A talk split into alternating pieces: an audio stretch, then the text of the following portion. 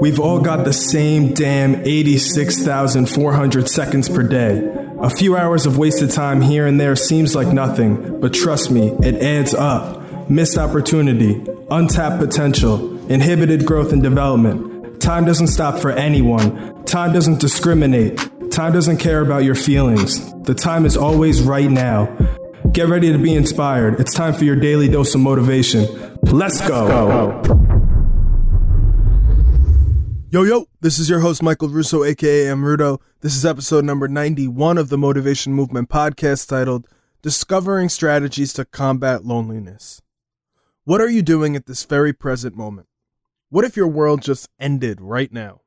If you suddenly passed away today, as morbid as it sounds, would someone come looking for you? Would anyone wonder where you disappeared to? Would your dog eat you?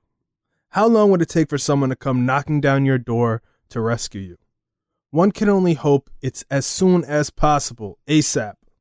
It's a strange thought, admittedly, but one we've probably all confronted in one form or another, usually at our lowest of low points. Whether you're in the comfort of your own home, at your work office, or out in broad daylight, roaming around in public, I hope for both you and the sake of everyone around you that this doesn't happen.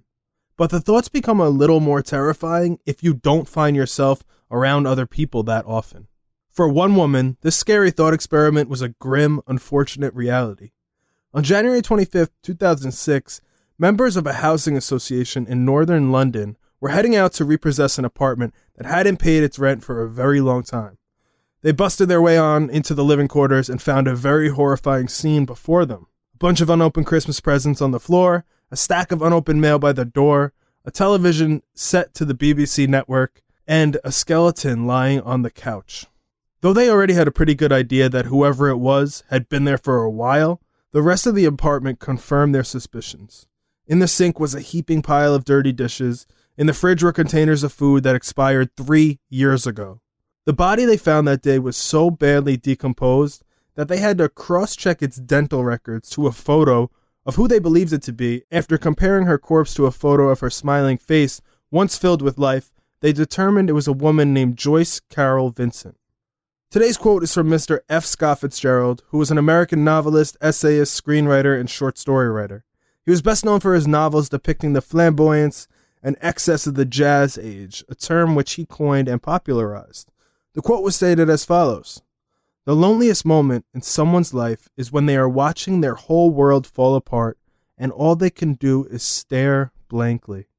Could you imagine how this woman, Joyce Carol Vincent, felt in her final moments? Her world totally collapsing around her with no one and seemingly nowhere to turn to. Loneliness is a widespread global crisis. Sociologists have found that nearly 15% of all Americans will die alone, and that figure will continue to increase over the coming years. In various surveys in both the United States of America and Europe, anywhere from 40 to 60% of the populace reports feeling lonely and or says that they have little to no meaningful in-person interactions. Loneliness is not an intangible illness that affects only specific kinds of people. Feelings of loneliness can affect anyone, me, you, young, old, fat, skinny, black, white, and everything in between, and at any point in life. Loneliness increases the likelihood of depression and anxiety. Loneliness increases the likelihood of depression and anxiety. It also has the potential to detrimentally impact your physical health. Researchers have proven that people who are lonely suffer more from heart disease, weakened immune systems, and high blood pressure. So, let's discuss a couple of actionable, accessible strategies to combating loneliness. Reimagining and repurposing your spare time is essential. When we feel lonely, sometimes we just want to retreat into a corner and escape from the whole universe. Choosing to stay in solitude night after night with our phones watching stupid TikTok dances or playing 8 ball pool with Victor from Bulgaria can really get us stuck in a dangerous pattern of loneliness. It's very easy nowadays to fall in the habit of depriving yourself from these significant and necessary in person social interactions. The only way to get out of this downward spiral is to get out of your comfort zone and design a new lifestyle. One idea is to join a local community group of like minded individuals who have similar interests to you. Search online for meetups about politics, cooking, sports, fitness, nutrition, animals, whatever you're interested in. Joining one of these interest focused groups or clubs can be an easy way to develop a sense of belonging, feel more connected to others. Even when you don't have access to face to face interactions because of the pandemic, virtual meetups will get the job done. Another strategy is to volunteer, either remotely or in real life. Working on an important problem with others can help you minimize these feelings of loneliness. Volunteer opportunities are plentiful. Contributing your time and energy, working alongside other good people for a good cause, can effectively help you in fighting loneliness.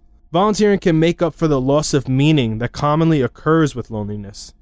Researchers using the UCLA Loneliness Scale and Meaning in Life questionnaire have shown that more loneliness is associated with less purpose, less meaning. This makes sense given our deeply rooted need for belonging. I also implore you to nurture the existing relationships that you do have already. Loneliness can make us pull away from our relationships, even when we desire and need them the most. By nurturing the relationships you already have, you can put yourself on a path to overcoming loneliness. When the people you once loved or connected with feel distant, it can be hard to take the first step towards fortifying and strengthening those bonds all over again. Some quick ideas for connecting again is to one, schedule time each day or week to call or visit a friend, two, invite someone out for lunch with you, or three, just start up conversations with neighbors, even if they're weird, or strangers whenever you can. Finally, it's essential to put into practice positive self talk. We've talked about this a million times on the motivation movement. When you're feeling lonesome and you start to internally believe, my life's miserable, I have no friends, no one cares about me, blah, blah, blah, you're only compounding your loneliness. Now, you're not only missing out on those vital social connections we keep alluding to, but also crushing your self esteem in the process. Try to filter out these thoughts and replace them with positive messages instead. Listen to the motivation movement more often. Shameless plug. Now, in conclusion, my final thought for the day is that feeling lonely is temporary. It's not a permanent state unless you allow it to become one. Loneliness affects literally millions, probably billions of people.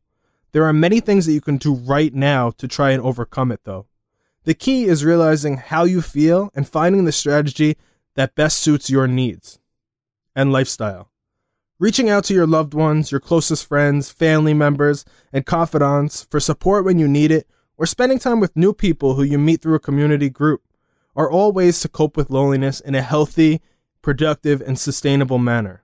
Have you ever experienced loneliness? I would love to hear your tips for coping with this emotion that you found successful. Please share with me on social media. Learning how to cope with loneliness isn't simple. Nothing worthwhile is easy, but there's much you can do to regain that feeling of value and belonging today. That is all for today's episode, folks. Let me know what y'all think using hashtag the motivation movement on social media. Tag Adam Rudo and do not forget to visit my new website, mrudo.com. I want to hear your raw, uncut, and unfiltered feedback. Please do not hold back. I'm not sensitive. I can take it and I very much appreciate the constructive criticism. If you come across a great quote you'd like to hear me talk about, share it. Tune in for new episodes every Monday, Wednesday, and Friday. Don't forget to subscribe to this podcast as well. Again, this is your host, Michael Russo. Thank you for listening in. More motivation, more hustle, more life. Listening to this podcast should only take up about five of the 1,440 minutes that we're all fortunate enough to be given each and every single day. What you do with the remaining 99.6527% of the day is completely up to you. Hold yourself accountable. Take ownership of your situation. Live life unfiltered. Join the motivation movement. Let's, Let's go. go.